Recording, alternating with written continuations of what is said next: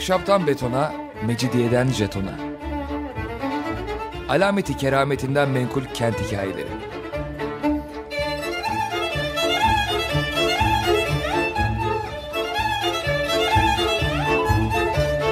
Hazırlayan ve sunan Pınar Erkan.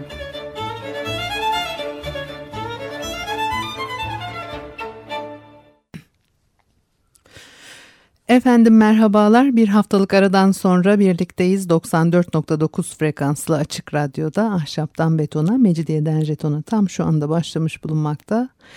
Anlatıcınız ben Pınar Erkan. Elektronik posta adresim pinarerkan.yahoo.co.uk Bakalım bu hafta programımızda neler var.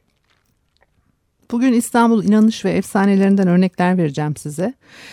Ayasofya'dan, e, kentte yeraltı labirentlerinden, İstanbul'un perilerinden söz edeceğim. Mecidiye günü yani. Ayasofya 1470 yıllık ömrünün 921 yılını kilise, 481 yılını cami, kalan zamanda bugünkü gibi müze olarak geçirmiş. 1470 yıl dedim. Yani şaka değil Ayasofya bu şehrin yarı ömrüne şahitlik yapmış. Hani görerek bir şeyler öğreniliyorsa eğer Ayasofya her şeyi biliyor. 1833 yılında Prusya Elçilik Danışmanı Hristiyan inançlarına göre kutsal sayılan inançlardan kimisini sergilemeyi ihmal etmemiş gelip gördükten sonra diyor ki e, güney yönünde bulunan üst galeride çukur kırmızı renkli bir mermer var. Bunun e, Peygamberimiz İsa'nın beşiği olduğu söyleniyor. Bir de annesi tarafından İsa'nın yıkandığı kurna var. Bunların ikisi birlikte Kudüs'ten getirilmiş. Tapınağın kuzey yönündeki giriş kapısının soluna doğru bir sütun görülüyor. Buna terleyen sütun adı verilmiş. Bu sütuna el değdirenin bütün derdine deva oluyormuş. Tabii ki e, sütun rutubetten ıslanıyor. Başka da bir şey yok. Zaten elçinin danışmanı da e, avludaki insanların avludaki insanların hali bu söylentiyi kesinlikle yalanlamakta diye bir ifadede bulunuyor. E, beğenmemiş yani avdaki insanları. Ayasofya e, sade mimarlık, bezeme ve benzeri sanatların sergilendiği bir yer değil. Efsane ve inanış kaynağı e, elbette birileri bir tarihte çıkıyor bir bina inşa ediyor. Başka biri başka bir bina inşa ediyor. Sonra zaman geçtikçe bu binalar kişilik kazanıyor ve bilgeleşiyorlar. Önünden ardından geçene bir şeyler anlatmaya başlıyorlar. Hani o romanlardaki şşt şşt diyen kadın gibi kişilikli bilge yapıların anlattıklarını dinleye dinleye yaşamak insanı zenginleştiriyor. İnsanlar da o yapıya bir şeyler katıştırıyorlar. Karşılıklı bir ilişki. Yapıya baktıklarında bir şeyler görüyorlar. Bizans çağında ve Osmanlı'nın camiye çevirmesinden sonra şehrin Müslüman halkı bu yapının yapılmasında insanüstü güçlerin payı olduğuna inanmış. Köşe bucağında aklın çözemeyeceği sırların gizli durduğuna kanaat getirmiş. Demek ki binalar öyle ölü şeyler değil. Bir şeyi var ettiğiniz andan itibaren o şey yaşamaya ve çevresine mesajlar vermeye başlıyor. Şey şey diye boşuna demiyorum. Herkes bunu kendine göre ifade edebilir elbette veya yorumlayabilir. Var edilenler sadece Ayasofya, Süleymaniye Camii gibi bakınca insanı terbiye eden yapılar değil e, veya bir bakışta terbiye eden e, yapılar değil. Öyle olsaydı biz de başımızda bir nevi tül şapkalarla medeni medeni gezerdik. Dilencilerimiz de sırf görüntü kalitesini arttırmak için ellerine aldıkları akordeonlarıyla gıy gıy vırt zırt tür sesler çıkarmak yerine bah filan çalıyor olurdu. Biz ev diye üf, deniz kumunun tuzu dışarı fışkırmış boz renkli betonlara, medeniyet diye de 50 yıl öncesinin teknolojisiyle yapılmış jumbo apartmanlara baktığımızda ruhsal terbiyemiz de ona göre oluyor. 532 yılında e, Nika, Nika isyanı sırasında Ayasofya tümden e, yandığında İmparator Justinian yeni bir inşaata girişiyor. Fakat kubbeye gelindiğinde paralar suyunu çekmiş. Bir efsaneye göre beyazlara bürünmüş bir delikanlı katırlarla çuval dolusu altın getiriyor. Heyecana kapılan imparator bunu yakınlarına anlatmaya başlayınca büyü bozuluyor. Delikanlı bir daha görünmüyor. Terleyen sütunla ilgili başka bir anlatı Müslümanlar arasında meşhur bir e, masal bu. Ayasofya Muhammed Peygamber'in zamanında bir zelzelede yıkılmış tamir etmeye niyetleniyorlar ama kubbeyi bir türlü tutturamıyorlar. Sonunda e, Hızır'ın öğüdünü dinliyorlar. Peygamber tükürüğü, zemzem suyu ve Mekke toprağı ile e, karıştırılmış bir harç sayesinde kubbe yapılıyor. Evliya Çelebi'ye bakarsak terleyen sütunun altında karılmış bu harç. Büyük kubbeden sarkan altın top kandilini Fatih astırmış mucizeye saygı olsun diye. Terleyen sütunun üstünde bir delik var. Hızır e, kiliseyi camiye çevirmek isteyince yapının yönünü kıbleye döndürmek için parmağını buraya takmış. Buraya baş parmağınızı sokuyorsunuz. Tam bir daire çizecek şekilde elinizi baş parmağınızın ekseni etrafında döndürüyorsunuz. Öyle ki e, işaret parmağınız başladığı noktaya geliyor. Bu sırada da bir dilek diliyorsunuz. Ayrıca Hızır'ın e, Kadir Gecesi Ayasofya'ya geldiğine inanılırmış. Altın top kandilin tam altında yerini alarak cemaatin kıldığı namaza katılırmış. Çemberli taşın öteki adı Konstantin sütunudur. Ee, Bizans'ın merkezi ve simgesi sayılırdı. Burada kutsal emanetlerin toplandığına da e, inanılıyordu. Truva'dan gelme Tanrıçanın ahşap e, heykeli, Nuh peygamberin asası Musa'nın sular fışkırttığı taşı e, çemberli taşın dibinde gömülü diye düşünülüyor. İsa'nın ekmek dağıttığı günden kalan yedi ekmeğin kırıntıları da bunlar arasında. İmparator Konstantin e, kendi eliyle kapatmış çukuru. Çemberli taşın tepesinde Konstantin'in heykeli yükselir. Heykelde İsa'nın haçından e, bir parça bulunduğunu da söylerler. İsa'nın haçı dediğimiz çarmış, çarmıhı. 1105 yılında bir fırtına çıkıyor. Heykel bu fırtınada yıkılıyor. Birkaç kişi de altında kalmış. Sonra heykel geri dikilmiyor ama taş tamir ediliyor. Ve 1779'da da 1. Abdülhamit'in emriyle çemberler yenilenmiştir. Ondan sonra tabii başka onarımlar da görüyor e, çemberli taş. Ama onlar ya İstanbul'da sütun çok. Her birinde efsaneler, masallar gizli. Ee, avrat pazarında içi boş e, mermer parçalarından yapılmış bir sütun ve e, tepesinde bir heykel var. Heykel bembeyaz mermerden yılda bir kez ses verilmiş. Kuşlar etrafında dönmeye başlarlarmış. Hem de çılgınlar gibi ve bir kısmı bitik halde yere düşermiş. Halk yere düşen kuşları toplar kendine ziyafet çekermiş. Avrat taşı diyorlar adına. Gerçek adı Arkadius sütunu ve kala kala kaidesi kalmış. 403 yılında İmparator Yüce Theodorius'un e, anısına dikiliyor İmparator Arkadius e, tarafından. 20 sene sonra tepesine e, kuşları cezbeden heykel yerleştiriliyor. 20 sene sonra bir şimşek düşüyor ve heykelin elini parçalıyor. 200 sene sonra da heykelin kendi düşüyor zaten. 1719'da da sütun yıkılıyor böyle böyle. Fatih'te bir evin bahçesinde kız taşı öteki adıyla Marsiyen taşı e, yükse, yükseliyor ve 10 metre yüksekliğinde e, tek parça granit sütun tepesinde bir heykel. Bizans döneminde tabii bu. İmparator Marsiye'nin e, oturur pozisyonda bir heykeli ama çok sorun yaratmaktaymış. Nedenini birazdan söyleyeceğim. 1908'de bir yangın çıkıyor ve taş bir meydanın ortasında kalıyor. Rivayete göre eskiden ee, İstanbul'un üçüncü tepesinde ki bu Beyazıt Tepesi porfir bir sütun üstünde Afrodit'in heykeli bulunmaktaymış. Bizans efsanesine göre bu taş önünden geçen kızlardan bakir olmayanları hafifçe eğilerek işaret edermiş. Na bu günahkar şeklinde.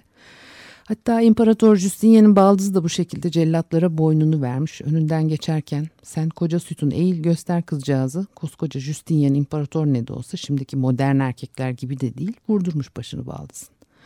Süleymaniye Camii inşa edilirken kız taşı yerinden e, sökülüyor ve caminin içinde istinat direklerinden biri olarak kullanılmış. Ondan sonra Marsiye'nin heykelli taşı, kız taşı gibi anlatılır olmuş.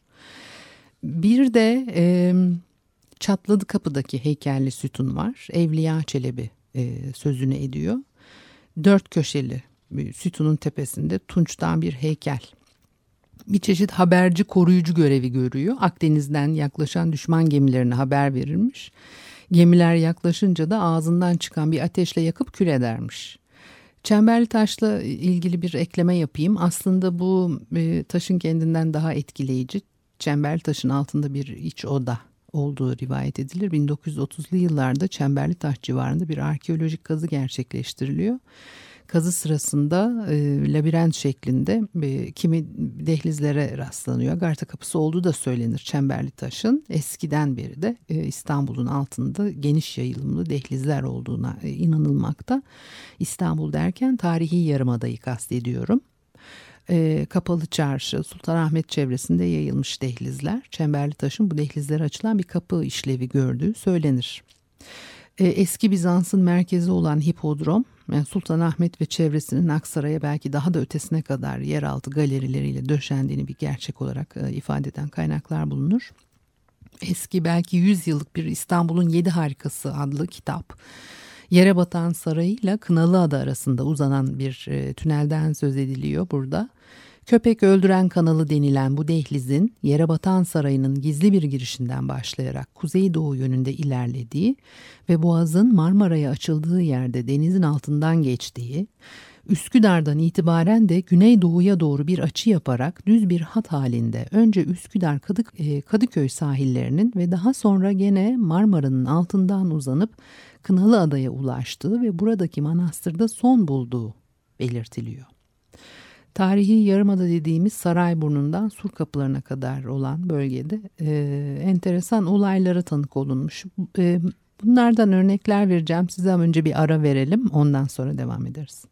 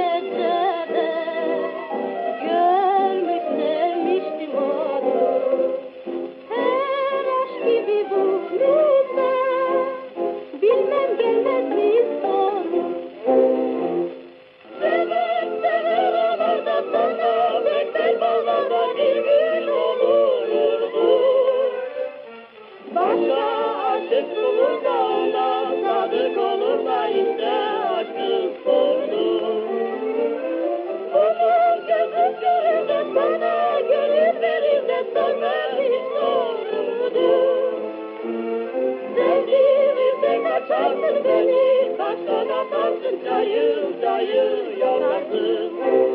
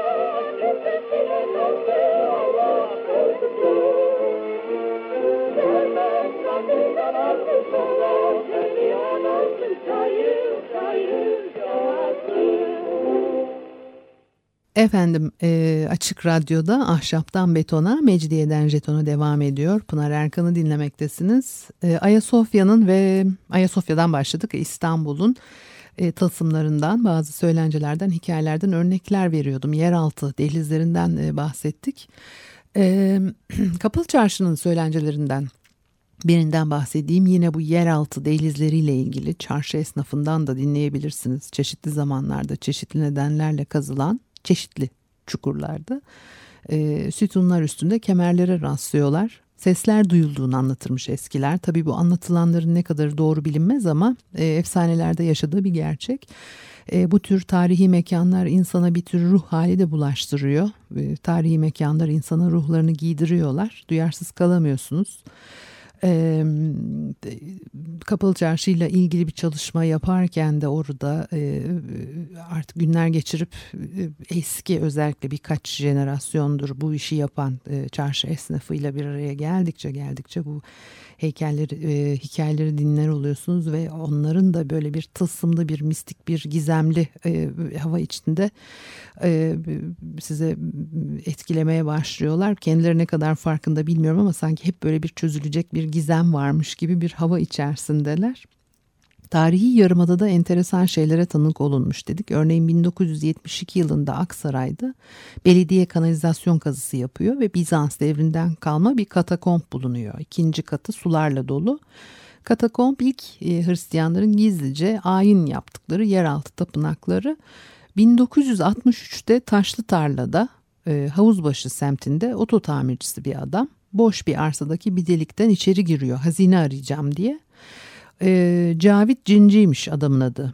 Ortadan kayboluyor. Ondan sonra arkeologlar e, araştırıyorlar ve iki katlı yaklaşık 87 metre uzunluğunda bir dehliz olduğunu ortaya çıkarıyorlar. Araştırma devam ederken de e, merhumun e, cesedine rastlıyorlar. Dehliz ucunda bataklığa varıyormuş. Artık ne işe yaradığı, ne amaçla açıldığı, nereye vardığını, hangi döneme ait olduğunu e, anlayamıyorlar.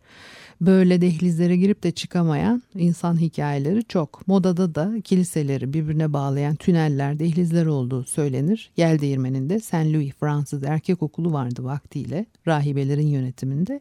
Tam karşısında da Rum Kilisesi. Rivayete göre iki binayı birbirine bağlayan bir tünel e, bulunmaktaymış. Ee, okul binası günümüzde bir devlet kurumuna e, hizmet ediyor. Biraz meraklanmışlar e, kapı aramışlar tünele varacaklar diye ama bulamamışlar. O binada da yine bir çalışma yapmıştım o araştırma sırasındayken ben de dolandım. Biraz bodrum katlarında bulabildiğim tek şey fare ölüsüydü. E, ayaklarımızın altında e, yerini, sayısını, işlevini bilmediğimiz bu kadar çok dehliz ve tüneller olduğuna göre ara sıra yer altından garip sesler duyulmasını da yadırgamamalı. 26 Eylül 1980 gecesi İnönü e, stadının yakınında balyoz seslerine benzeyen gürültüler yükseliyor yerden. E, sesleri duyan ve meraklanan bir grup asker ilgililere haber veriyor. Yapılan araştırmadan da bir sonuç çıkartamıyorlar. Belki basit bir, bir, bir yankılanmaydı bu ama belki de değildi. Yani bu kadar askerin dikkatini çekip de araştırma peşine düşecek kadar bir gürültü patırtı çıkmış. 16. E, yüzyıldan bir hikaye aktaralım. İstanbul'a gelip e, günlük tutmuş bir Almanın ağzından. Birçok kimse bize inanılmayacak şu hikayeyi anlattı. Yıllar önce bir gün avrat pazarındaki büyük kuleden binlerce yılan dışarı fırlayıp denize doğru yola koyulmuşlar. Aralarında çok iri bir tanesi varmış. Bu olayı binlerce kişi gözleriyle görmüş. Yılanlar arkalarında bir toz bulutu bırakmışlar. Hiç kimse bunlara bir şey yapmamış. Yani hangi baba yiğitse o binlerce yılanın arasına girip de onlara bir şey yapacak yılanlar e, göç etmiş olmalı veya işte Türk mitolojisinde de yılan önemli bir yere sahip efsanelere göre evrenle birlikte yaratılmış boynuzlu olunca koruyucu görevini e, üstleniyor. Volga Türkleri için e, yılan uğurlu bir hayvan. Halk e, inanışlarında bazı yılanlar uğursuz sayılır. Derisi özellikle Anadolu'da büyülerde kullanılıyor e, du eskiden artık öyle şeyler yok. Yılan gözleri nazar değme durumlarında bir etkili diye düşünülüyor filan. Bir de Ayazma hikayesi var. O Bizanslıların yeraltı kaynaklarına e, künklerle bağlanmış e, su depoları Ayazma. Ayazmalı kiliseler var. Bakarsınız bazı Ermeni kiliselerinde de ayazma var. O zaman anlarsınız ki kilise eskiden Rum kilisesiymiş. Çünkü 2. Mehmet İstanbul'u aldıktan sonra sadece kiliseleri camiye çevirmiyor. Artık bir, tabii Anadolu'dan, Balkanlardan da bir nüfus arttırmak için bir ahali buraya getirilip yerleştiriliyor. Onların içerisinde Ermeniler var. yeni oluşturulan mahalleler içerisinde eğer bir Ermeni kilisesine ihtiyaç varsa o bölgede de bir Rum kilisesi varsa o Rum kilisesini Ermeni kilisesine de çeviriyorlar e, Silivri Kapı'daki e, Balıklı Ayazma'da e, geçiyor olay. E, olay. Edmondo de Amici'nin aktarıyorum. Müslümanlar İstanbul surlarına son kez saldırmaktayken e, manastırdaki bir Rum keşişi balık kızartmaktaydı diyor. Burada kastettiği eski Balıklı Manastırı. Birden mutfağın kapısında bir başka keşiş göründü ve dehşet içinde bağırdı. Kent düştü. Nasıl diye bir, bir tabii bir e, tepkiyle ayağa kalkıyor diğer keşiş. E, bu balıklar tavanın dışına atlarsa inanırım böyle bir şeye diyor ve bunu der demez balıklar yarı yanmış yarı pembe ve yalnızca bir taraftan kızartılmış olarak tavadan dışarı fırlıyorlar. Ve büyük bir ihtimamla alındıkları ve içinde e, e, halen yüzdükleri suya e, dalıyorlar. Edmondo de Amici bunu anlatıyor. İstanbul'u 1878'de e, ziyaret etmiştir ve e, anılarını e, içeren kalın da bir kitabı vardır. E, ziyareti sırasında Ayazma'ya gidiyor. Bir Rum papazı ona bu hikayeyi anlatıyor ve sarnıçta yüzen kırmızı balıkları da gösteriyor. Şimdi anlatacağım bana göre katlanılmaz derecede iğrenç ama işte enteresan olabilir belki. Yani bizim hayatımızın içinde artık böyle şeyler yok. Belki çok basit hikayeler bunlar ama geçmiş yüzyıllar içerisinde işte şehrin günlük yaşantısı içerisinde e, etkili, e, ağızdan ağza anlatıla gelmiş e, hikayeler bunlar. Abdülhamit zamanında Galata'da Lavrentos adlı 17. yüzyıldan kalma bir meyhane varmış. Meyhanenin e, mahzenindeki şarap fıçısının içinde görenleri aptallaştıracak irilikte ve sütten beyaz bir örümcek bulunmuş. Hayvan canlıymış ve 300 yaşındaymış. Levrentos, labirentin Yunancası. Belki o örümcek cihazda yeraltı yollarından çıkıp gelmiştir. Bir de periler, cinler var.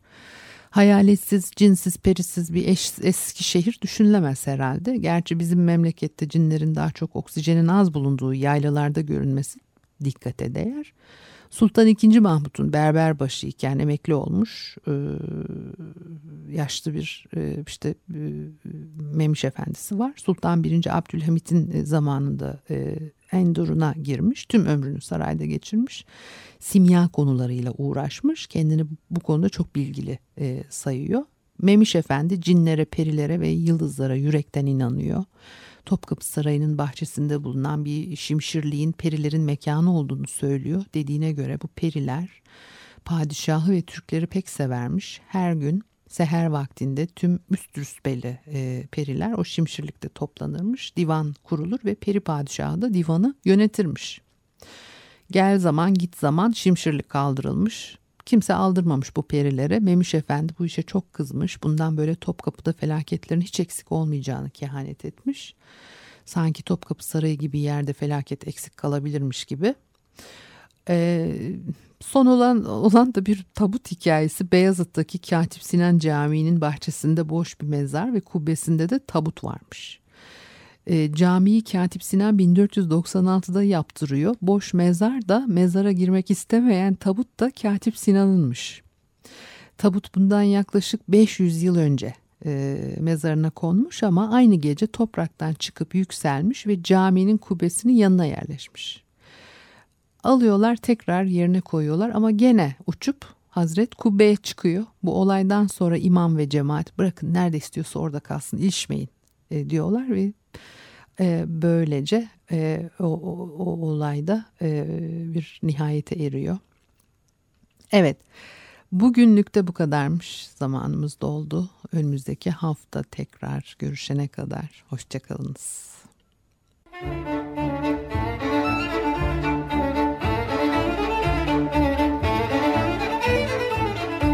Ahşaptan betona, mecidiyeden jetona alameti kerametinden menkul kent hikayeleri.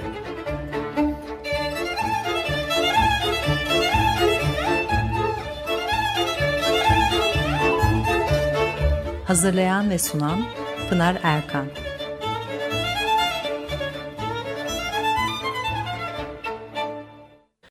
Açık Radyo program destekçisi olun bir veya daha fazla programa destek olmak için 212 alan koduyla 343 41 41